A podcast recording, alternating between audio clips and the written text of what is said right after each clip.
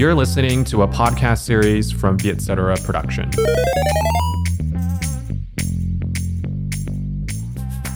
Xin chào mừng các khán giả của Tự do Tài chính. Xin kính chào tất cả các quý vị khán giả của Tự do Tài chính Money Talk. Xin chào các bạn khán giả của Tự do Tài chính Money Talk. Xin chào các bạn khán giả của Tự do Tài chính Money Talk. Khách mời của chúng ta ngày hôm nay có thể gọi như là kiểu tiền bối trong ngành. Chị đã có rất là nhiều năm làm biên tập viên và làm dẫn chương trình. Ví dụ như khả năng kiếm của em từng này, mà khả năng tiêu của em nó từng này. Đến cái khoảng cách này nó sẽ khoảng cách mà cái vực thẳm mà mình rơi cái mình chết luôn. Mọi người đang nghĩ rằng là tôi đạt được tự do tài chính bằng cách tôi phải kiếm được thật nhiều tiền. Nhưng mà sai rồi. Tôi được đạt được tự do tài chính khi tôi biết kiểm soát chi tiêu và khi tôi bắt đầu biết đầu tư.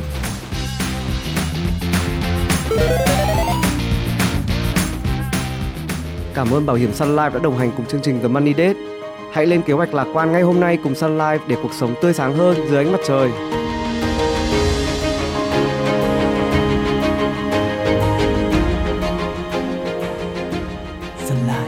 Kế hoạch lạc quan.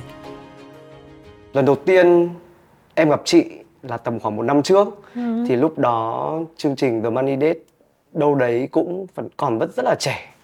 Ờ, cũng đang ở những cái bước đầu trong cái hành trình mà làm nội dung liên quan đến chủ đề tài chính cá nhân thì ờ, chị em mình có ngồi nói chuyện và cũng kiểu cũng ngồi brainstorm với nhau là có thể làm gì được với nhau và để gọi như là mang cái ờ, chủ đề tiền và tài chính nó đến được rộng hơn cho với các bạn trẻ. Ờ, ngày hôm mình ngồi nay ở Park Hyatt đúng rồi. Trong một không gian rất sang trọng. Ừ. Và bọn mình nói chuyện với nhau thì vô cùng áp lực. sao lại áp lực nhỉ? Áp lực bởi vì thực ra là chúng mình đã chọn một cái món ăn rất là khó. Nó là một món ăn healthy nó là một món ăn mà rất là cần cho mọi người nhưng mà nó khô cứng nó không vui nó không sexy và thậm chí là nó còn bị phong sát ngay từ đầu trong đầu óc của rất nhiều bạn trẻ. Tức là mọi người tách mọi người ra khỏi câu chuyện tiền bạc. Ừ. mọi người nghĩ rằng đấy là chuyện của chuyên gia. Đấy là chuyện của những người ham làm giàu. Đấy là chuyện của những người mà học về cái ngành này. Nhưng mà mọi người quên mất một điều rằng là nó là một trong ba cái cột quan trọng nhất của đời một con người. Đấy là mình phải làm sao mà giải quyết tốt được cái mối quan hệ của mình với ba thứ. Mối quan hệ của mình với xã hội xã hội ở đây không có nghĩa là những người xa lạ nhé. Bố mẹ bạn bè anh chị em đồng nghiệp mối quan hệ của người với người. Dạ. mối quan hệ thứ hai là mối quan hệ của mình với chính mình. Nhiều khi mình mải để ý mối quan hệ thứ nhất quá mình quên đi bản thân mình bảo làm sao mà cứ cô đơn trên sofa suốt ngày. Mặc dù là cô đơn trên sofa là cô đơn thật nhưng mà tay vẫn chát không ngừng. Mối quan hệ thứ ba là mối quan hệ của mình với tiền bạc. Thế thì chị mới nghĩ rằng là đây là một cái chủ đề mà nó quá khó. Ừ. bởi vì cái mindset của mọi người đã nghĩ đến nó ngay từ đầu ai cũng thích ai cũng cần nhưng mà mọi người lại nghĩ nó không phải là thứ mọi người quan tâm. Nên là đến giờ phút này mà The Money Date của em lết được đến gọi là số năm là sống được qua được một năm hơn một năm. Rồi ví dụ như là những cái hoạt động của chị mà làm sao để vẫn sống được tiếp một năm hai năm ba năm? Thì chị nghĩ là đấy là một cái nhiệm vụ cực cực kỳ khó khăn. Bởi vì bọn mình làm content mà. Ừ. bọn này mình làm sáng tạo cái gì thì nó fun nó rất là dễ Ừ. nhưng bọn mình làm sáng tạo về lĩnh vực về tài chính và tiền bạc nó không khác gì một ông đi bán thuốc nhưng mà phải có cái hình ảnh của một cái bánh gato hoặc là một cốc trà sữa Nên chị mới bảo là mình ngồi ở trong một không gian rất là chill rất là hay ho nhưng mà vô cùng áp lực nó là như thế Ừ. Em thấy cái ờ, so sánh của chị ờ, nói về việc tiền cái chủ đề tiền chủ đề tài chính nó giống như kiểu một cái đồ ăn healthy một cái đồ ăn gì đấy mà nó kiểu nó hơi khô khan nó hơi kiểu khó. Đấy là so sánh của mọi người còn còn chị so sánh kiểu khác nữa cơ. À. Trong đầu của chị tức là mindset của mọi người là tài chính tiền bạc nó chỉ là yếu tố là dành cho những cái người mà thực sự người ta quan tâm thôi. Ừ. nó không liên quan đến cuộc đời tôi. Ừ. nhưng mà nếu để so sánh giữa câu chuyện tiền bạc với một thứ mà chị nghĩ rằng là nó sát nhất ấy là sách ai cũng cần đến nó. Ừ. nghĩ đến nó là ai cũng sẽ có cảm hứng. Ừ. nhưng nó vô cùng tế nhị. Và nó có một cái gì đấy là guilty nhưng mà nó vẫn là một cái mảng bí ẩn mà ai biết. Bây giờ hỏi cái này muốn làm giàu không? Có chứ.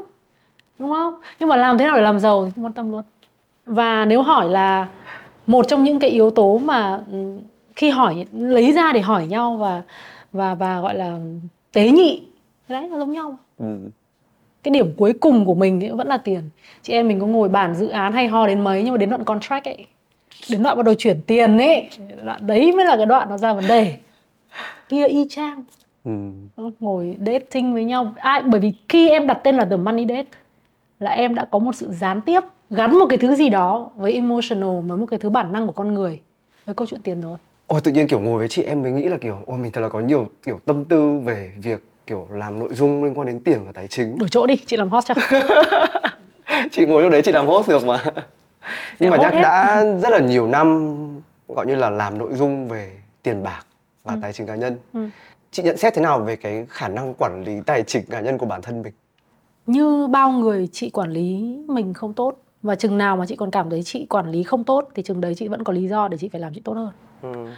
thật ra nhiều bạn trẻ các bạn có một cái suy nghĩ là em chưa có tiền mà em phải nghĩ đến chuyện tiết kiệm Ừ.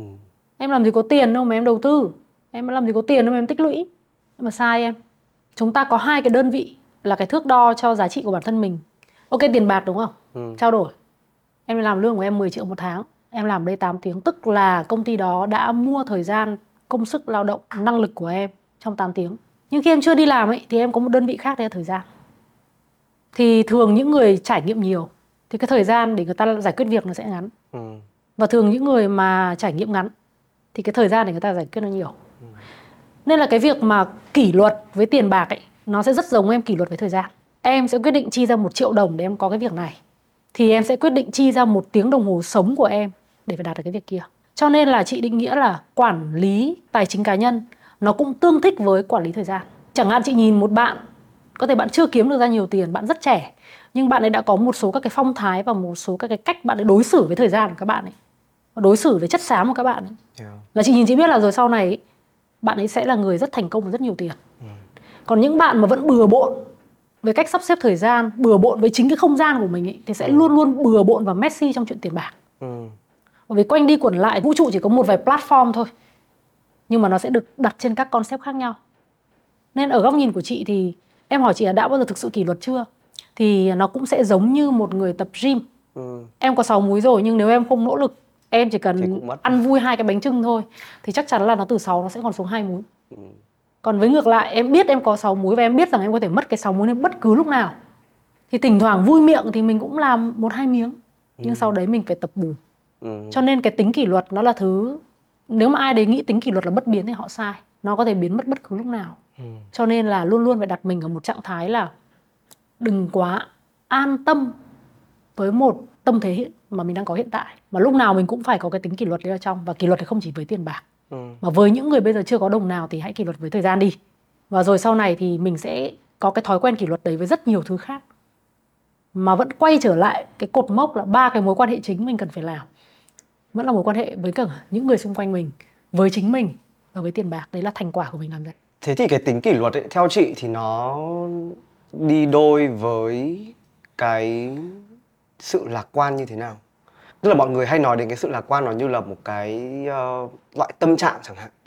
Còn cái tính kỷ luật thì nó sẽ là một cái thứ gì đấy mà nó kiểu phải bền bỉ hơn và nó phải được rèn luyện rèn luyện. Tại vì khi mà nói đến kỷ luật thì nó có thể sẽ là nó một cái sự kiểu nó khá là dập khuôn cứng nhắc. Còn cái sự lạc quan thì nó phải cần một cái sự kiểu phóng khoáng hơn một xíu chẳng hạn. Thì theo chị thì hai cái đấy nó nó nó có hơi kiểu phản nghịch nhau một tí không?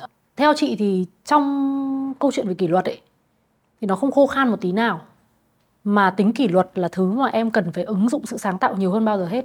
Cũng như là mọi người nhìn mà ồ ôi giới tài chính là khô khan. Không em ơi khi chị tiếp cận giới tài chính họ thông minh họ hài hước và họ bậy bạ một cách khủng khiếp.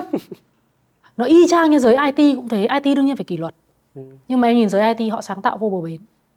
Cho nên là kỷ luật ở đây không có nghĩa là một cộng một bằng hai. Mà kỷ luật ở đây nó chỉ rất đơn giản là có những thứ mình biết là nó không tốt thì mình cũng đừng vì cảm xúc mà mình vượt qua nó. Ví dụ em biết rằng cái khoản tiền này em chi ra nó sẽ nonsense. Nhưng mà em muốn đánh đổi một cái trạng thái cảm xúc vào đấy ở thời điểm đấy. Em tặc lưỡi. Thì cái tính kỷ luật nó phải nằm ở đấy. Thế còn lạc quan ấy thì chị nghĩ rằng là trong kỷ luật luôn luôn có lạc quan. Bởi vì nếu trong kỷ luật mà không có lạc quan thì người ta kỷ luật làm gì vậy? Ví dụ như là một trong những cái câu mà giới trẻ các em à, cả chị cũng là giới trẻ chị quên. Là dậy sớm để thành công ấy. Ừ. thì rõ ràng là dậy sớm thì là kỷ luật. Và thành công là để lạc quan mà. Chứ còn cái đứa dậy sớm thì thành công hay không chị không không chắc. Nhưng mà chắc nhà ai mà ở khu thành công ở dưới Hà Nội nó phải dậy sớm thật nó tắc đường lắm. Thì chị nghĩ là cái từ lạc quan ở đây nó phải đúng là từ AQ AQ ở đây là một cái mà mình hay chỉ một cái nhân vật của Lỗ Tấn ấy. Là cứ luôn À, luôn rồi, giải rồi, thích rồi. tất cả mọi thứ một cách rất là cùn. Ừ. thì cái lạc quan cái kiểu cùn như thế nó lạc quan vô căn cứ thì nó rất nguy hiểm. Ừ. chẳng hạn như là em có một khoản tiền 10 triệu em sẽ có 3 điểm đến cho khoản tiền đấy của em. Phương án A là em sẽ mua một cái thứ để em flexing bạn bè để em post Facebook. Phương án B là em có thể bỏ tiền ra một cái khóa học để bổ sung thêm cho cái kỹ năng của em. Phương án C là em bắt đầu đi vào con đường đầu tư. Em mua bảo hiểm em mua chứng chỉ quỹ em mua chứng khoán em gì đó. Em gửi tiết kiệm mà tao nói chung tóm lại là cái cái ức gà. Ừ. thì cái phương án đầu tiên thì có vẻ dễ nhất giống hết em ăn chân gà nướng Ừ. giống hết em ăn chân gà xả tắc là emotional. Và lúc đấy thì em giải thích với mọi người là em mua cái thứ này là bởi vì là em phải YOLO em phải giới trẻ thì mình phải trải nghiệm. Chứ còn bây giờ mình còn không trải nghiệm thì làm sao mà thế này thế khác? Nhưng mà trên thực tế thì mình thừa biết là cái này là thứ mình đang muốn hay nó là thứ mình đang cần. Ừ. thì nếu như một bạn kỷ luật ấy bạn ấy sẽ nhìn cái sự lựa chọn đấy và bạn ấy sẽ thấy rằng đây là thứ mình muốn thôi. Và nó đã là thứ mình muốn thì mình hết muốn nó rất nhanh nhưng nếu như mà bạn đó bạn biết là đây là thứ mà mình muốn nhưng mà mình không có thực sự cần nó tại sao em lại cần phải có thêm một cái áo màu xanh lá cây nữa vậy? Trong khi em biết rằng thời gian em chán nó chỉ sau 3 tháng. Kỷ luật ở đây thì nó chỉ đơn giản là em luôn luôn đặt ra một câu hỏi. Và em luôn luôn phải nhất quán với cái câu hỏi mà em đặt ra. Ừ. nó chỉ có là như vậy. Và đương nhiên em phải sáng tạo ra thôi. Sáng tạo ở đây bằng cách là mình sẽ chọn một cái cảm giác tốt hơn cho mình khi mình chọn kỷ luật ví dụ như là chị nghĩ là sáng tạo thì rất là đơn giản cũng cùng là một cái áo đấy thì có bạn thì bạn ấy sẽ sáng tạo là tao thích mua quá nhưng mà tao, tao cho tạm nó vào cái giỏ Ừ. tao chưa có ấn mua vội Yeah. có một tuần tao nhìn lại xem là tao có thích không một tuần nữa tao chán luôn đấy là một cái khả năng sáng tạo nó nằm ở trong đấy chứ nó không hề khô, khô khan Ừ. hoặc cái option 2 về sáng tạo đấy là bạn ấy đưa cái áo đấy lên và bạn ấy nhờ tất cả bạn bè hãy nhảy vào ném đá ta đi đừng ta mua nữa. Và nếu như em xem bộ phim ờ, lời tự thú của một tín đồ shopping ấy, thì bạn ấy sáng tạo bằng cách là bạn ấy cho luôn cái thẻ mastercard của bạn vào cái khay đá để bạn cho vào bạn frozen cái đống đá đấy. Chị thì chị nghĩ rằng là kỷ luật và lạc quan nó giống như là Vietcetera và um, The Money Date và và và Money Talk vậy. Nó không hề ở hai chiến tuyến khác nhau một tí nào. Ừ. nó đều là tương quan tương thích tương đồng và tương sinh với nhau. Ừ. chứ còn cái chuyện nuông chiều bản thân và lạc quan nó lại hai câu chuyện khác bởi vì nhiều khi mình nuông chiều bản thân ý, thì mình sẽ lạc quan ở thời điểm này nhưng sau đấy thì mình sẽ đầy dẫy những hối hận và trả giá ở thời điểm khác. Bây giờ chị cảm thấy là chị cần phải giải thích cái bản thân là chị cần phải mua sắm ngay bởi vì 11 tháng 11 là ngày sale quốc dân rồi à, chị phải mua thôi vì chị phải mua chị mới có động lực để làm việc. Không tiêu thì làm sao mà có động lực để kiếm?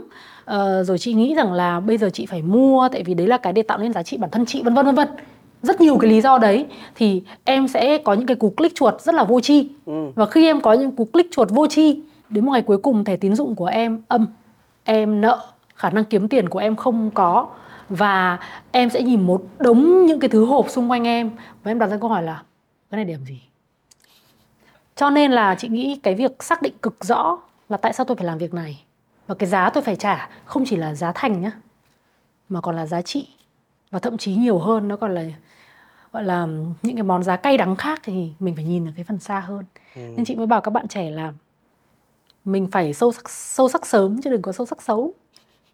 Nó là như vậy. Ừ. ừ. đấy thì đấy là câu trả lời của chị cho cái phần về lạc quan và kỷ luật. Dạ trước trước khi mà nghe cái câu trả lời này của chị thì em cứ hay bị tắc ở trong một cái ý nghĩ đó là cái sự lạc quan thì thường là nó sẽ phải là một cái tâm trạng mà mình phải cảm thấy ngay ở cái lúc này nhưng mà nhiều khi để mà có được cái sự lạc quan và nó kiểu nó bền vững hơn một xíu thì mình phải có cái tính, tính kỷ luật. Tại vì cái sự lạc quan này nó phải nó phải được đặt ở trong cái tương lai thì lúc đấy cái cái việc mình kỷ luật nó mới có ý nghĩa. Ừ.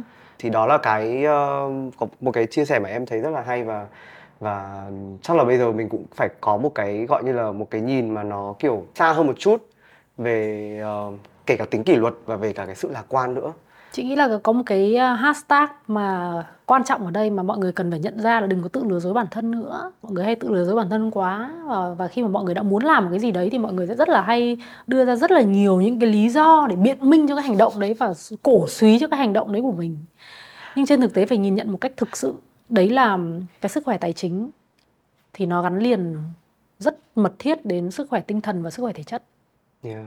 cho nên là không được tách rời nó ra chị quan sát những bạn trẻ xung quanh chị. Các bạn đi làm ấy. Các bạn đốt sức các bạn kinh khủng. Và rồi các bạn nhìn lại và các bạn thấy là ôi em đau dạ dày rồi. Em đau mắt đau tay đau đầu đau mũi. rồi bố mẹ em rất là lo lắng về cái tình hình công việc hiện tại của em. Lương của em thì thấp quá. Nhưng mà chị nói thật nhá tất cả nó chỉ do em quản trị thời gian của em không tốt. Và em đã bỏ qua cái chuyện chăm sóc bản thân cả về tinh thần lẫn cả về thể chất. Để em nghĩ rằng là em kiếm được tiền và em nghĩ là nó tốt mà thế là sai bét Ừ. vì quan trọng là đi đường dài. Yeah. chứ quan trọng không phải là mình sẽ đạt được cái thành tựu mà theo như mình định nghĩa là như nào. Ừ. và đại đa số thành tựu ở đây chỉ toàn là toxic dopamine. Khi mà mình mua một cái gì đấy là mình rất là vui. Và cái vui đấy nó sẽ thành nghiện. Và mình sẽ bị phụ thuộc vào việc là niềm vui của mình với tiền bạc là kiếm nó về để tiêu. Ừ. chị nghĩ là đấy là cái cách mà mình đánh lừa bản thân khá là phổ biến nên là mình phải tách bạch ra là kỷ luật để làm gì kỷ luật không phải để giàu Ừ. kỷ luật ở đây là để có độ bền Yeah. còn lạc quan nó có phải là thứ anti của kỷ luật không không Ừ. nó chính là một phần trong kỷ luật Ừ. còn cái thứ mà mình cần phải nhận biết và tránh xa nó ra ấy đấy chính là những cái cảm xúc không cần thiết khi mà mình sử dụng và điều chỉnh nguồn tiền của mình thì phải nhận định được là cảm xúc nào là cái cảm xúc mà nó làm cho mình vui hiện tại nhưng trả giá về sau đấy là cách mà mình có trách nhiệm với bản thân mình. Và để kể với em này là chị nhiều bài học cay đắng lắm em. Em đang định hỏi mấy cái đấy đấy, đó Ừ. là những bài học cay đắng nào đã giúp chị nhận ra những chân lý này. ví dụ như là phụ nữ đi thì thích shopping lắm. Mà em mà biết phụ nữ mà shopping thì lý do của nó thì thôi rồi. Chị chỉ đơn giản là nếu mà cô bạn nào cô bé nào hoặc là kể cả chị mà thích một màu son đỏ ấy, thì em biết là thế giới nó có 10.000 màu son đỏ khác nhau cơ và chắc chắn là thường thì mình sẽ nghĩ rằng là vì mình đi dating với một bạn trai thì mình sẽ phải có một màu son mới, một bộ quần áo mới. Nhưng em biết thừa bọn con trai bọn em chả bao giờ quan tâm là cái màu son này của em là màu 01 hay là màu 10 trừ khi em làm make up và trừ khi là em cũng thích làm nữ, đúng không? Thì đấy đã là một lý do để mà chị đã phải đưa ra quyết định là chị sẽ mua bao nhiêu màu son đỏ trong túi của chị. Và chị sẽ có bao nhiêu cái túi màu đỏ. Chị có bao nhiêu đôi giày màu trắng.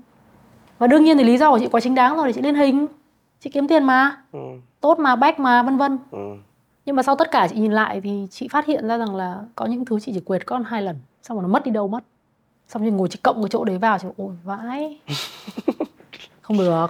Thế thì chị mới phát hiện ra là mình có một cái tâm lý là bị phụ thuộc vào cái cảm giác sở hữu những thứ mới. Tức là nhiều khi nó không vui. Thế em có nhớ ngày xưa hãng Dolce Gabbana nó có một cái campaign ấy là shopping make me feel better. Ừ. đúng. Thì bây giờ mọi người vẫn nói về cái concept kiểu retail therapy đó là kiểu mua mua sắm để mà gọi như là chữa lành cho bản thân. và em có biết rằng là tác hại của việc uống thuốc an thần nhiều là em biết rồi đúng không? Yeah. cái đó không xấu. Nhưng mình phải nhìn lại cái khả năng kiếm của mình với khả năng tiêu của mình nó là như thế nào. Ví dụ như cái khả năng kiếm của em từng này mà khả năng tiêu của em nó từng này. Xong rồi em lại còn hay chơi trò đòn bẩy tín dụng nữa em có thêm cái thẻ tín dụng nữa. Nó là từng này những cái khả năng trả đúng hạn của em nó là từng này biết cái khoảng cách này nó sẽ khoảng cách mà cái vực thẳm mà mình rơi cái mình chết luôn. Cho nên là chị cũng có cái cơ hội để gặp rất nhiều những người thành đạt trong cuộc sống. Có thể gọi tạm tỷ phú cũng được đi. Và thường bọn mình hay mơ ước là bọn mình được làm tỷ phú. Bọn mình được trở thành người yêu của tỷ phú là để được tiêu không phải nghĩ. Ừ. nhưng mà tất cả những người đó chị quan sát chị thấy là ở họ làm tỷ phú cũng rất đúng bởi vì họ tiêu một đồng và họ tiêu một phút đều có lý do rất đúng, rất chính đáng. Họ định giá cực chuẩn. Ví dụ bây giờ em định giá là niềm vui của em là mua được một ừ, cây son mới ra của một thương hiệu top branding vì nó tốt cho cái môi của em, chị không biết nữa. Rồi vì nó đẹp, vì nó tốt cho công việc, vì nó may mắn, mua đúng mùng một vân vân. Nhưng mà rồi sau đấy thì mình nhìn lại là cái thứ mình convert ra thực sự nó là cái gì?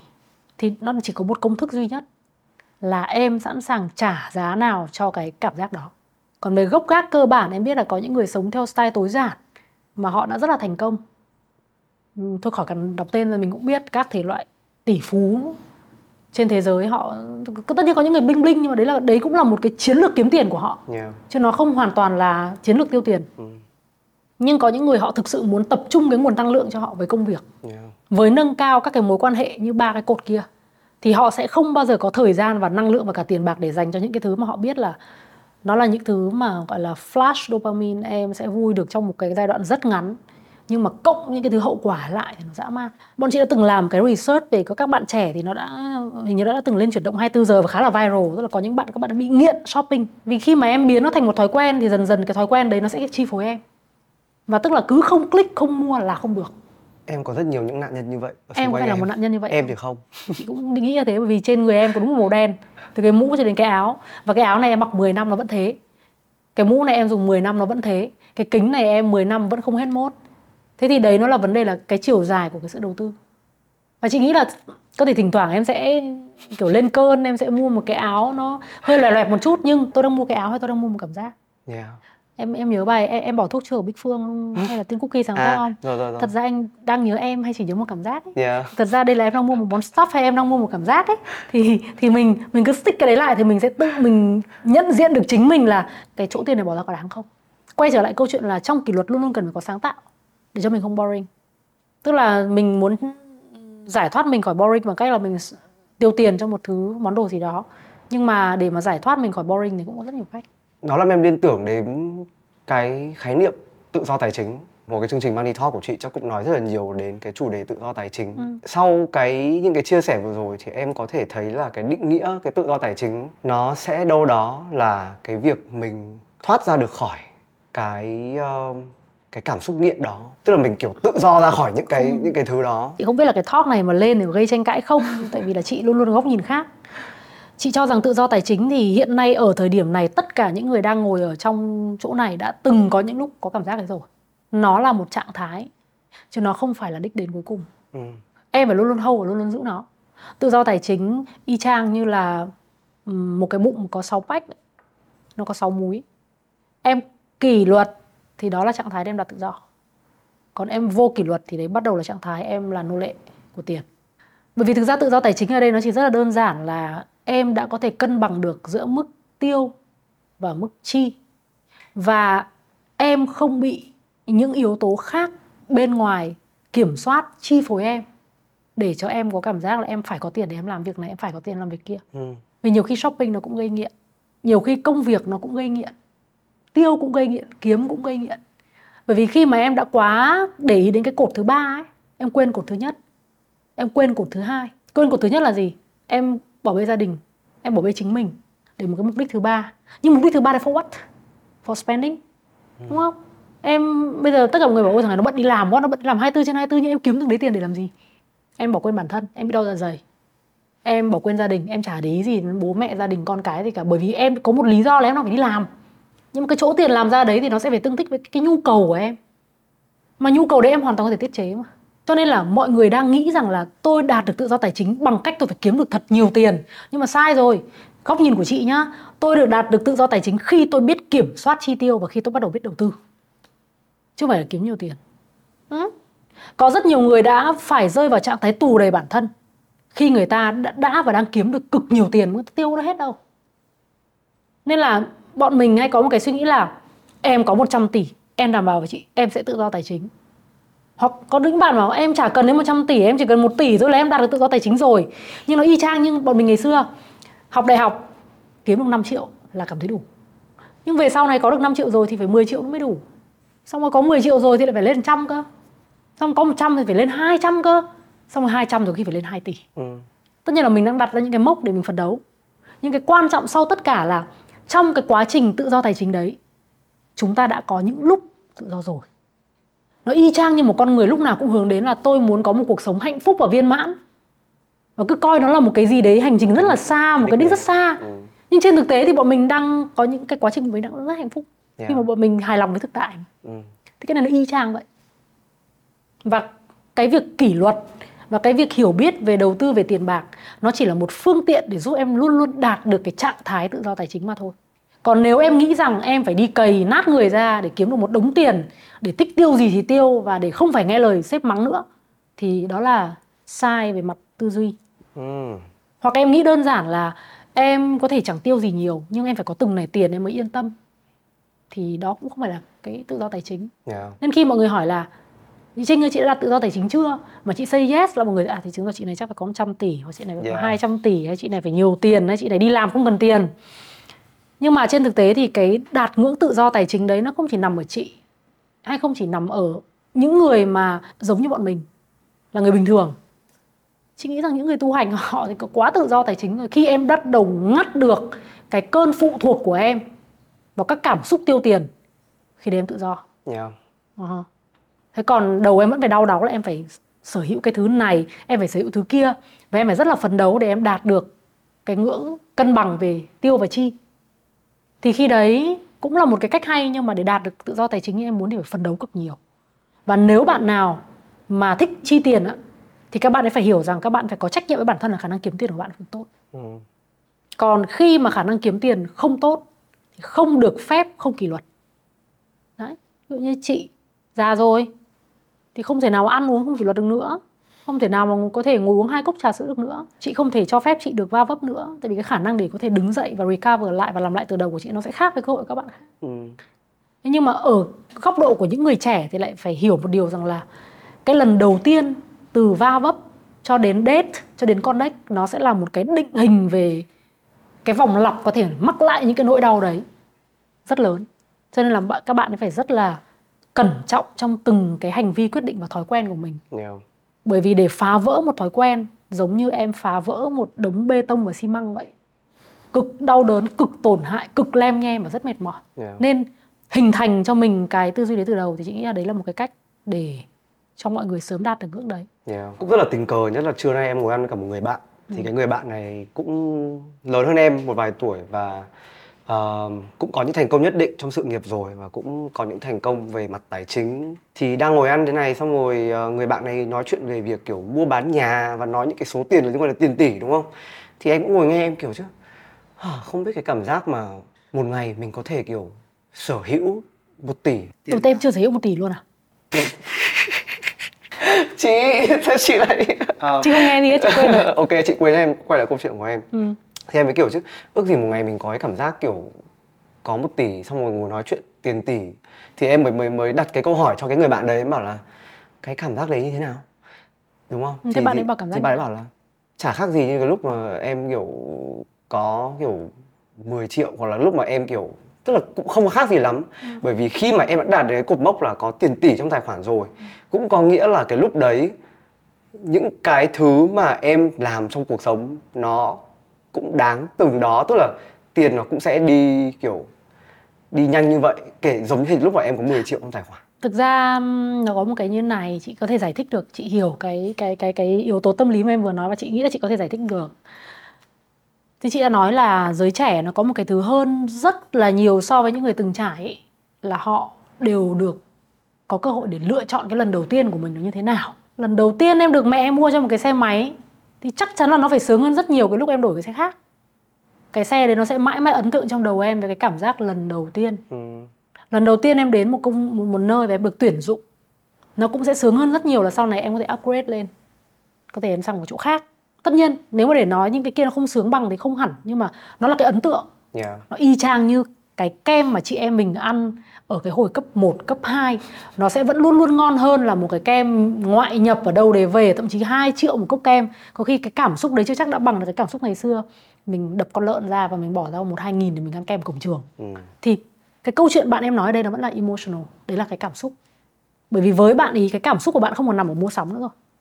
Cái cảm xúc của các bạn ý là chiến thắng được các cái deal. Chứng minh được sản phẩm của tôi có giá trị. Cái sướng ở đây nó không phải là câu chuyện một tỷ mà cái sướng ở đây là tôi đã win một tỷ như thế nào? Hai cái game nó khác nhau. Ừ. vì như bọn mình thì ờ, mà ở cái giai đoạn là bị phụ thuộc tài chính ấy, thì cái cảm xúc để mua sắm nó lớn lắm. Nhưng khi mình đã giải thoát mình ra khỏi cái cảm giác phụ thuộc tài chính rồi thì cái cảm xúc của mình ở đây là tạo ra giá trị. Nó là như nhau. Ừ. thế thì quay trở lại câu chuyện là mà chị cũng nghe từ những cái người bạn chị họ cũng nói đấy họ bảo thực ra ấy, cái cột mốc mà gây ấn tượng lớn nhất trong cảm xúc của cuộc đời của những doanh nhân ấy là 100 tỷ đầu tiên. Trẻ như bọn em thì là một tỷ đồng đầu tiên một cột. Sau đấy thì đến một cái giai đoạn thứ hai khi mình đi làm công ăn lương là một triệu đô đầu tiên. Và đến cái ngưỡng của một doanh nhân nữa là 5 triệu đô đầu tiên. Còn lại sau đấy cái 500 triệu hay 500 triệu hay là năm gì đấy xem Ừ. xem và với họ thì tiền như chị nhìn thấy và kể cả như chị chị cũng có nó là phiếu bé ngoan em. Nó là tấm bằng khen cái sướng ở đây là cái hành trình để em đạt được cái ngưỡng đấy. Nhiều khi mình cứ đi tìm kiếm thành công ở đâu xa thành công không phải con số. Thành công ở đây là cái trong cái hành trình này em đã cắm được những cái điểm cờ như thế nào. Thế còn như mọi người thì hỏi một tỷ có muốn không? Ai cũng muốn. Nhưng cái tỷ lệ những người sẵn sàng đánh đổi thời gian đánh đổi trải nghiệm đánh đổi kinh nghiệm đánh đổi mọi thứ để có được một tỷ hay không thì nó có nhiều hay không? Ừ. thì cái người mà dám thì sẽ có. Thế nhưng mà cái việc dám ở đây thì chị cần phải warning bởi vì chị nhìn thấy rất nhiều bạn trẻ nhá thậm chí các bạn là sinh viên thậm chí các bạn ấy mới ra trường và các bạn ấy John vào những cái thể chế tài chính mà chị nhìn thôi thôi xong vì mục đích các bạn ấy muốn là các bạn ấy cũng muốn được độc lập tài chính thì các bạn ấy mới đi làm việc đấy và các bạn ấy cho rằng như thế là đúng yeah.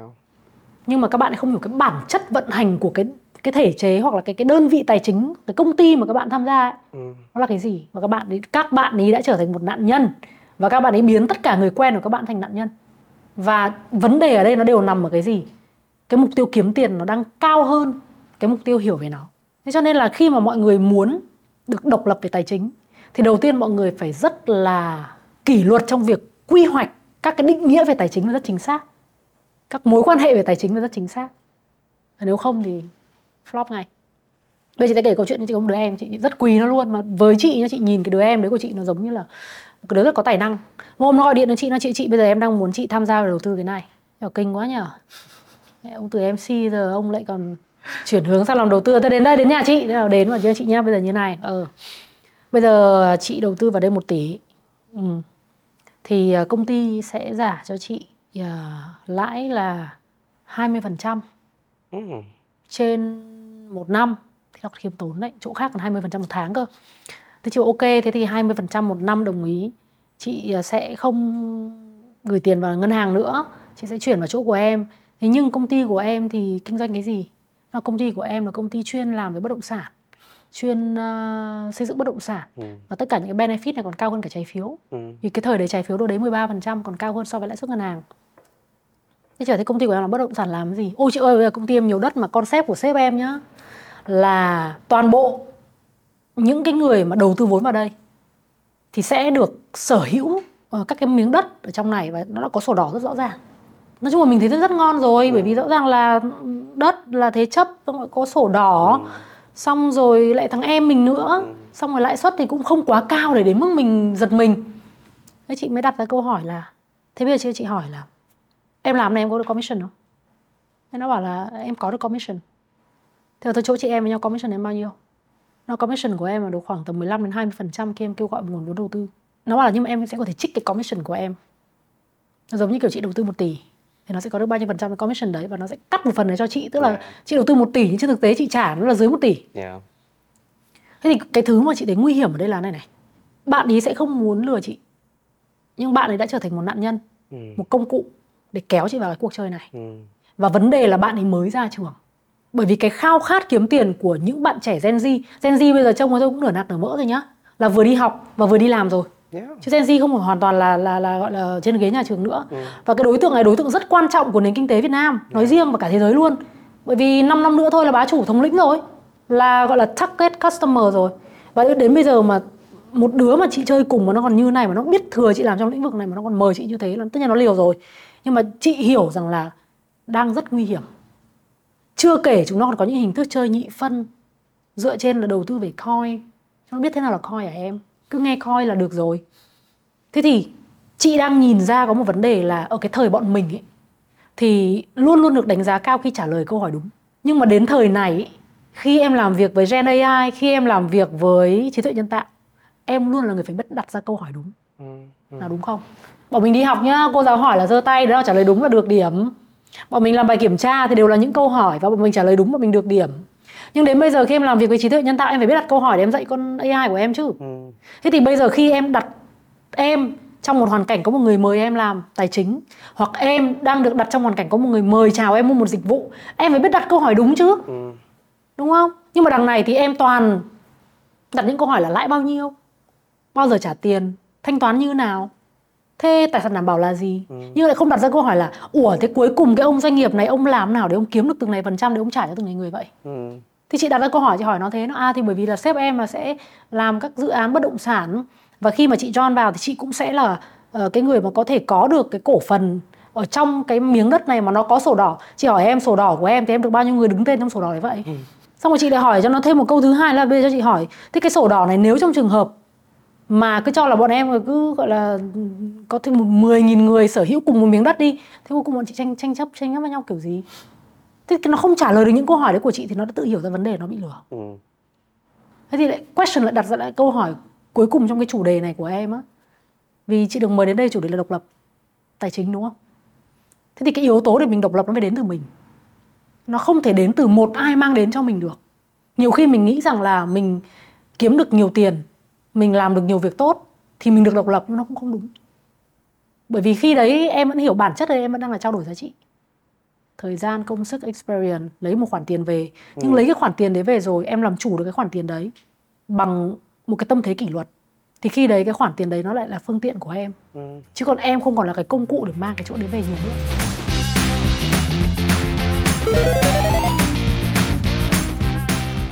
ở cái thời điểm này ok em nghĩ là em có cái động lực và em sẵn sàng để mà em muốn kiếm được một tỷ. Nhưng mà nó là kiếm như thế nào? Ừ.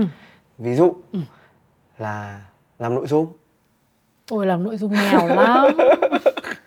Không cái này là chị đang nói thay lời em muốn nói thôi. Làm nội dung làm kinh doanh làm ờ, Kinh doanh cái gì?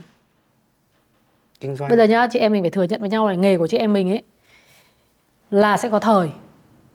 Vì cái gu làm nội dung của mình ấy Đến một lúc nào đấy nó sẽ gặp thời. Nhưng đến một lúc nào đấy cái gu mà chế biến ra cái món này của mình Nó sẽ bị hết thời.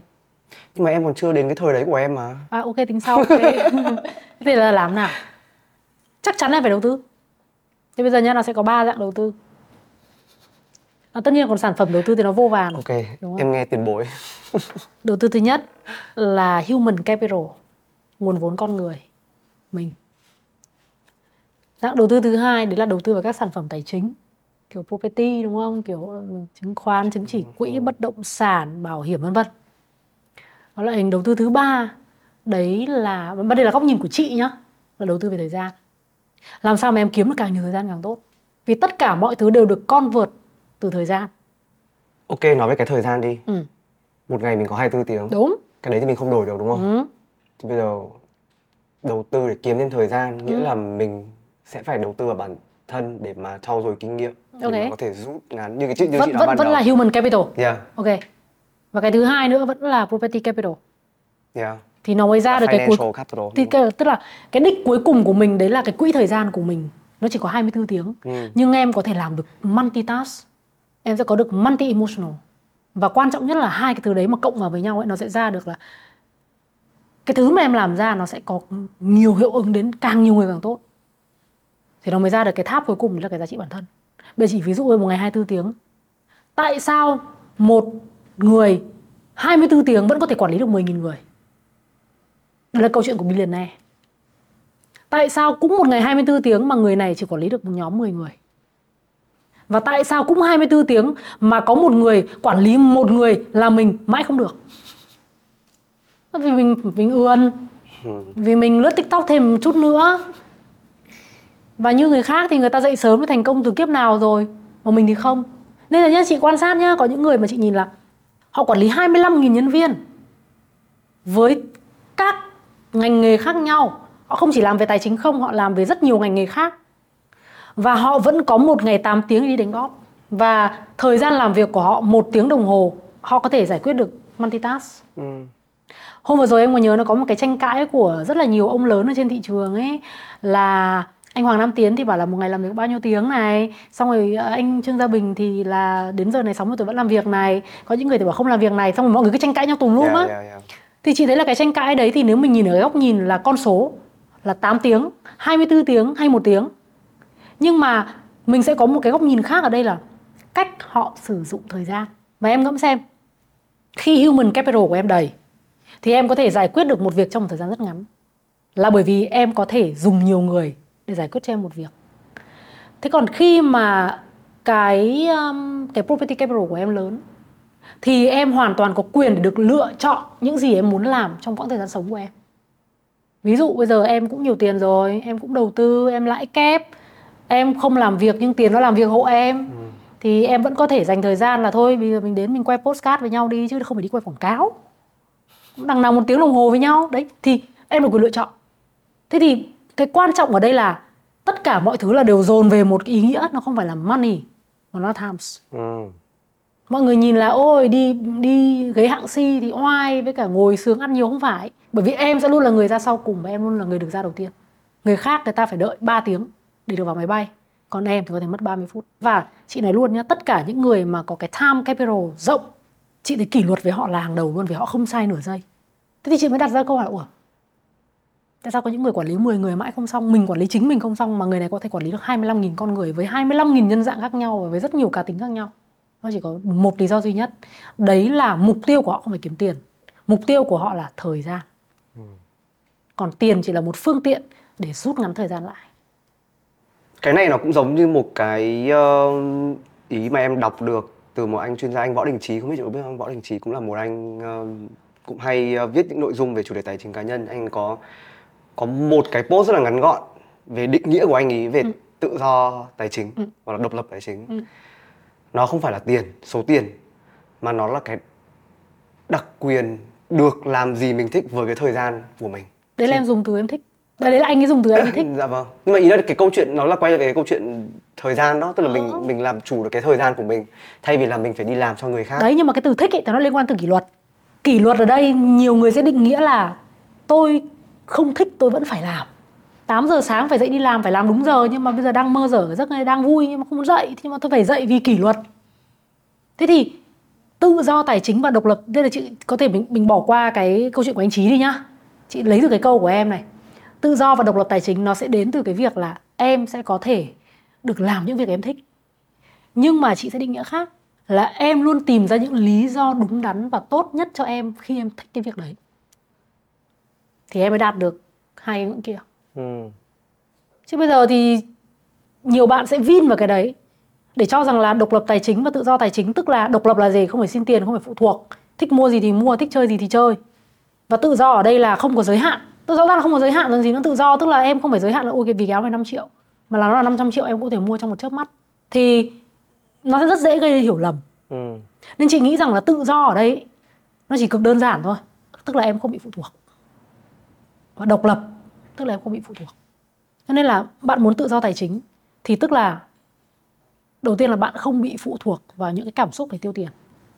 Còn độc lập tài chính ở đây nó rất đơn giản là cũng vẫn là một cái ngưỡng phụ thuộc nhưng tức là mình là người làm chủ cuộc chơi. Chứ mình không phải là người đi theo cuộc chơi của một người khác để đổi lại mình có tiền. Ừ. thật ra chị nghĩ là cái lý do lớn nhất là là mời em điền. Lý do lớn nhất? Đúng. Bởi vì khi mà em xác định được lý do ấy, thì em sẽ biết mục tiêu của em tự do để làm gì. Ừ. nếu mà em muốn được tự do tài chính là để em có thể mua Ferrari cho bồ của em bất cứ lúc nào. Xong ngày mai em chia tay cô đấy thì em mua McLaren. Đấy cũng là một lý do. Thì nếu mà em muốn có cái lý do đấy thì em sẽ phải có cái con đường để đi đến cái lý do nó đúng. Ừ. hoặc lý do lớn nhất của em là bố mẹ em gia đình em và em có thể có một cuộc sống an toàn. Và khi nào họ cần được hỗ trợ về mặt tài chính để tích care sức khỏe để tích care về giáo dục em luôn luôn ready thì khi đấy con đường của em nó sẽ phải kiếm tiền theo một kiểu khác. Nên là chị mới nói là input và output nó giống hệt nhau ở cái góc độ là reason. Vì cái input của em cái khả năng kiếm tiền của em nó sẽ tương thích với khả năng tiêu nó hai cái nó cùng style. Cho nên là nhiều bạn ừm, ừm, cùng mơ ước một điểm chung là đều muốn được tự do tài chính nhưng mà cái reason của mỗi bạn lại khác. Nên chị nghĩ là cái từ quan trọng nhất ở đây chính là lý do. Còn nếu mà mình vẫn còn mông lung trong lý do thì lúc đấy em sẽ lạc thôi. Ừ. nhưng mà đừng lạc lâu quá bởi vì tuổi xuân và thời gian nó có giới hạn chị nói thật vì chị có nói với cả các bạn trẻ chỗ chị là các em bây giờ có thể ăn mì tôm qua ngày các em có thể một ngày ăn ba bữa bánh mì hoặc thậm chí một ngày các em uống ba cốc trà sữa Ừ. nhưng sẽ đến một độ tuổi các em phải mua thuốc nếu mà cái ngày mua thuốc mà muốn muốn kéo dài nó ra ấy, thì điều chỉnh mình ngay bây giờ là bận gì thì bận nếu mà biết thân biết phận thì để sẵn những cái đồ ăn tử tế ở trong ấy và biết là đến giờ là phải dành ra 15 phút cho mình Yeah. chứ không chơi trò làm việc thâu đêm suốt sáng xong cuối Yeah. cùng hỏng hết người nhưng mà cái hướng thứ hai đấy là cái sức khỏe tài chính vì bây giờ mình vẫn đang nghĩ là mình vẫn có khả năng để làm việc mình vẫn có khả năng burnout mình vẫn có khả năng có được các nguồn thu nhập. Cho nên mình tiêu pha bừa phứa. Ừ. nhưng quên mất là tiêu pha bừa phứa nó sẽ tạo ra một thói quen rất xấu là nghiện cái cảm xúc mua sắm. Và cuối cùng khi mà nghiện cái cảm xúc đấy rồi thì đến một cái ngưỡng mà cái khả năng lao động của mình nó bị hết đi. Thì chắc chắn với em là không một content creator nào có thể vỗ ngực và nói rằng là tôi có thể tôi vẫn hợp thời trong suốt 70 năm nữa không bao giờ thì mình phải chuẩn bị cho cái ngày cái khả năng lao động của mình nó hết. Mà nó ác ở cái chỗ là cái khả năng lao động của mình hết ấy, thì cái nhu cầu tiêu tiền của mình lại rất cao. Bởi vì khi đấy, em sẽ phải quan tâm đến con, đến cháu em. Em sẽ phải quan tâm đến sức khỏe của em. Và rất nhiều thứ khác nữa. Cho nên là mọi người mới hay có cái tư duy là của để dành nó là như vậy. Thế nên là cân đối lại. Tất cả mọi thứ, chị nghĩ là chỉ bằng một cái là destination chọn một cái điểm đến là một lý do lớn nhất là tại sao tôi muốn làm này Ừ. thì từ đấy em có thể pick ra một cái hành trình Ừ. mà nó phù hợp với cái lý do của em hay quá hết tiếng chưa không biết hết một tiếng hay chưa nhưng có một câu hỏi vui cuối cùng muốn hỏi chị đó là nếu mà tất cả các công việc ở trên thế giới này đều trả cùng một số lương Ừ. thì chị sẽ chọn làm cái gì khác không? Đây là một câu hỏi rất hay. Nếu trên thế giới này trả đồng đều cho tất cả công việc một số lương thì chị sẽ là người tạo ra một công việc có số lương gấp đôi với số lương mà thế giới đang trả. Nhưng mà luật nó không cho hay sao? Tại sao chị phải theo luật? Ờ, Tại sao chị không phải là người đi trả lương mà chị là người phải đi nhận lương vậy? Bởi vì khi đấy là nó sẽ không có một cái động lực nào để xã hội phát triển được nữa. Cho nên là chị sẽ nghĩ ra một việc mà chị sẽ trả double số lương đấy. Để cho tất cả những công việc kia phải thay đổi và chuyển mình. Để đáp ứng cái của chị. em lại có một câu trả lời khác cho chị.